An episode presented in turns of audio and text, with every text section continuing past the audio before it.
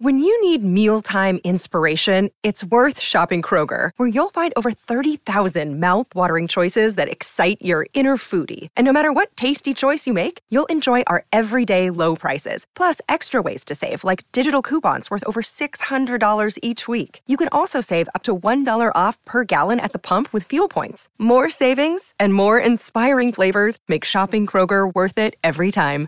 Kroger, fresh for everyone. Fuel restrictions apply. Another day is here, and you're ready for it. What to wear? Check. Breakfast, lunch, and dinner? Check. Planning for what's next and how to save for it? That's where Bank of America can help. For your financial to-dos, Bank of America has experts ready to help get you closer to your goals. Get started at one of our local financial centers or 24-7 in our mobile banking app. Find a location near you at bankofamerica.com slash talk to us. What would you like the power to do? Mobile banking requires downloading the app and is only available for select devices. Message and data rates may apply. Bank of America and a member FDIC. Hi, this is FPL Focal. If you're listening to this on the Fantasy Football Scout page, please check out my own podcast on Apple Music, Spotify, and Google Podcasts. Just search for FPL Focal. Welcome back for another video. The wildcard is active, and in today's video, I'll be running through the Game Week 8 team selection and thoughts heading into this game week. If you missed the Game Week 8 players to buy video, make sure you give that a watch too, it'll be on screen at the end. Loads to think about this game week, and the wildcard is active, with three postponements Man United, Leeds, Chelsea, Liverpool, Brighton, and Crystal Palace all blanking.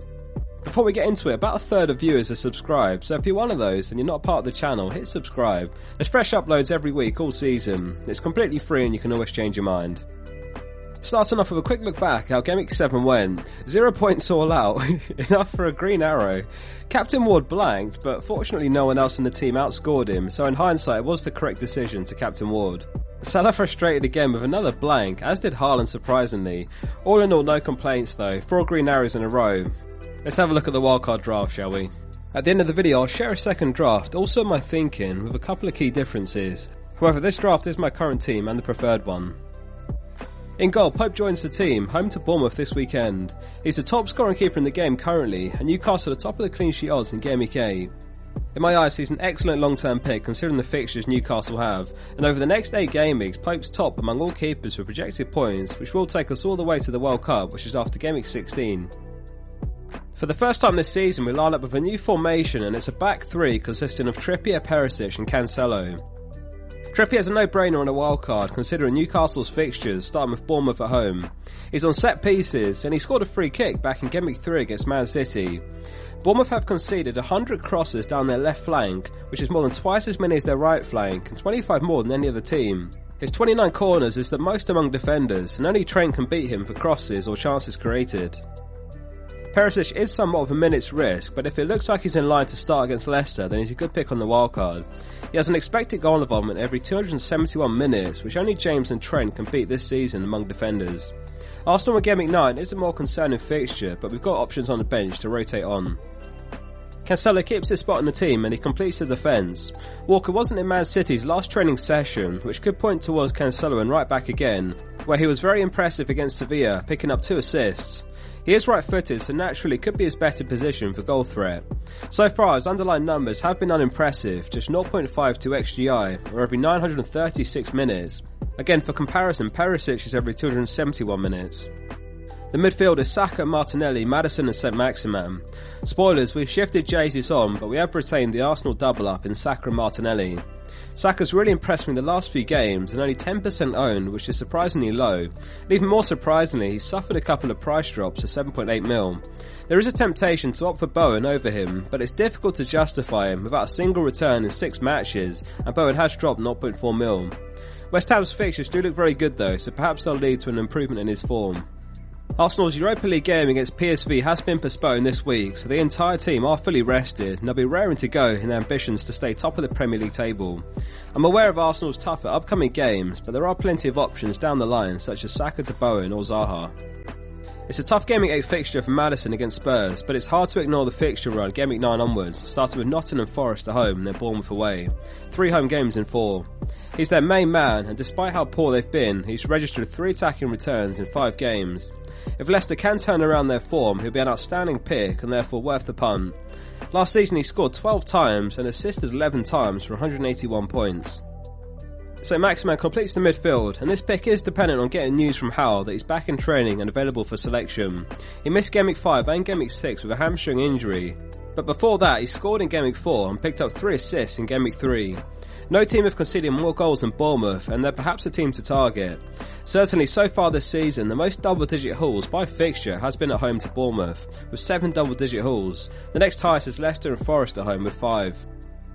You may have guessed it from the cheaper midfield line, and we've gone big up top with a front three of Kane, Haaland, and Mitrovic. We talked about how Leicester at home has produced five double digit hauls this season, and Kane gets the vice captaincy. He scored five goals and assisted once in his last five games, and there's a real temptation to captain him over Haaland.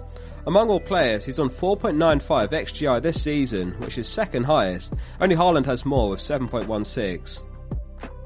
So Haaland gets the armband for the Wolves game. With even less fixtures on, this game week could be comfortably the most popular captain again. In fact, we may see a new all-time record set for captaincy, which he had previously set himself early this season. The perfect FPL asset is a consistent, reliable one, and he's yet to blank this season, so he keeps the armband. If he plays the full 90 against Dortmund, it might be easier to make the case for Kane, but right now it's Haaland, and we'll count on the other 10 players to help gain ground. Speaking of consistency, Mitrovic has been phenomenal. Six goals in six, and he's on penalty duties. Forest have been another team to target who he faces this game week, followed by Newcastle, West Ham, Bournemouth and then Aston Villa. So he's an absolute no-brainer on the wildcard. It was a difficult decision to leave Isak out, who I feel is a really good pick as well. Though if St Maximin is available, then we at least have a Newcastle attacker. On the bench it's Ward, Andreas, Nico and James. There's a reasonable chance of Man City's Game Week 12 fixture away to Arsenal being postponed, but as long as Ward keeps his spot, then he's playable that week, arguably the week before as well, when Leicester host Crystal Palace while Man City are away to Liverpool. There's a temptation to start Andreas over Maddison this week even. Andreas has registered a couple of assists and he is on corner duties, which tend to be aimed at Mitrovic. Chelsea's run of games after their blank are phenomenal, so James is a very sensible pick who will become a permanent starter in our team from Game 9 onwards. The team isn't locked in yet, but barring any injuries, most of the team is. The only question marks are St. Maximin, Saka and Nico Williams. Bowen is a decent alternative to Saka, and St. Maximin will lead the team if there's any doubts surrounding his minutes.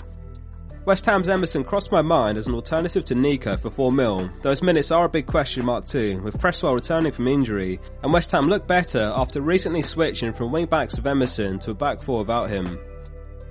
This is the alternative draft. The key difference is De Bruyne over Kane. Spurs looked a bit off it in the Champions League, losing 2-0 to Sporting.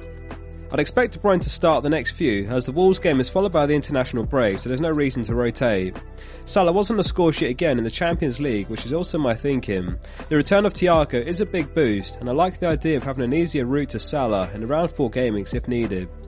De Bruyne also frees up a striker spot where there's a ton of value in the likes of Isak and Toney, whereas similarly priced midfielders like Bowen and Saka are perhaps not offering that.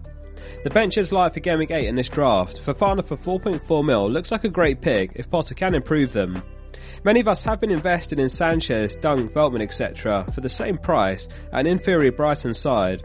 So logically, for the same price, under the same coach for a better team on paper, Fofana's worth consideration. I had Dean here at one point, but I can't do that to myself again. Alternatively, Nico Williams could make the bench spot instead for a bit of insurance this game week. Regardless, I will share the final team before the deadline on the channel and on Twitter, so make sure you're following me on both. Let me know which draft you like more. If you would like to follow my team and other content throughout the season, hit subscribe. That wraps up today's video. Thanks for watching. Let me know in the comments what your plan is for Game 8.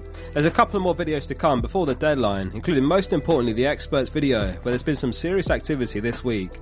See you soon for the next one. Sports Social Podcast Network.